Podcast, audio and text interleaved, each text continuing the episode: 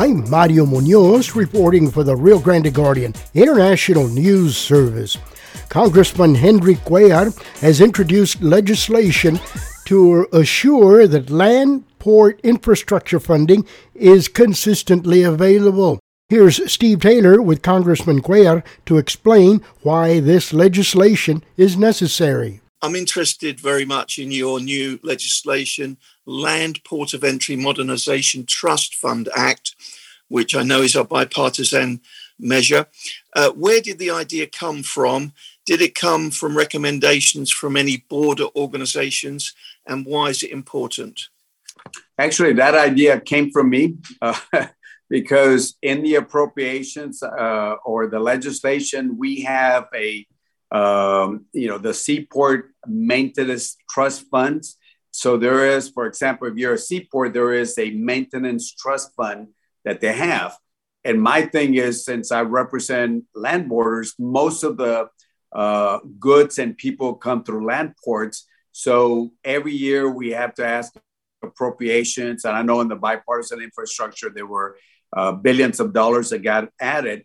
And I just don't understand why land ports are, are treated differently from airports and seaports. So uh, my idea was to have a land trust fund.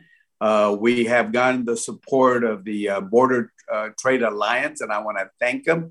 Uh, the trucking associations, we have uh, got their support also, national and state also. And we got a lot of the border legislators. You know, we got the different Gonzalez's, Vicente Gonzalez, Tony Gonzales, Democrats, Republicans, other folks uh, that supported. And I'm hoping that we can get this done uh, because it is something that if we can have a way that we can have a, a funding mechanism uh, on a consistent basis, we don't have to go and keep begging for money for our land ports because, again, after all, land ports cross the majority of the people and the goods coming in through the US, and if, especially the southern border. Uh, if you look at the trade between US and Mexico, you're looking at over $863 billion every year just between the US and Mexico. Uh, I, we were on a trip to Mexico City and the Mexicans are starting to do some of the work, uh, which is important.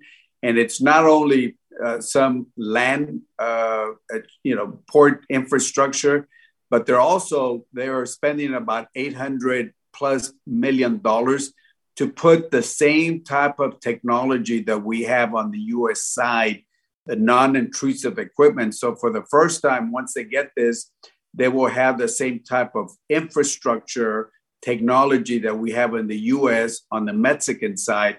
So there's a lot of things coming up, but I think having a one source of funding, just like seaports have and have had for so many years, I think it is vital for that. So to everybody that supports this, uh, let's push it because a lot of people don't understand this issue. They've been funding the uh, I mean, they've been looking at the maintenance trust funds, which are seaports, for years and it's an, almost a automatic for them. Land trust uh, uh, uh, ports of entry is something that they're not familiar with, but we're hoping we can uh, get them familiar with, and hopefully that can support us and get this into legislation. Thank you so much, Henry. Thank you, uh, old chap, and I'll see you. I'll be heading down to the valley, so I'll give you a holler when I go down there. Steve Taylor spoke to Congressman Cuellar on May 31st during a webinar about debt limit legislation scheduled for a vote later in the day. I'm Mario Munoz reporting for the Rio Grande Guardian International News Service.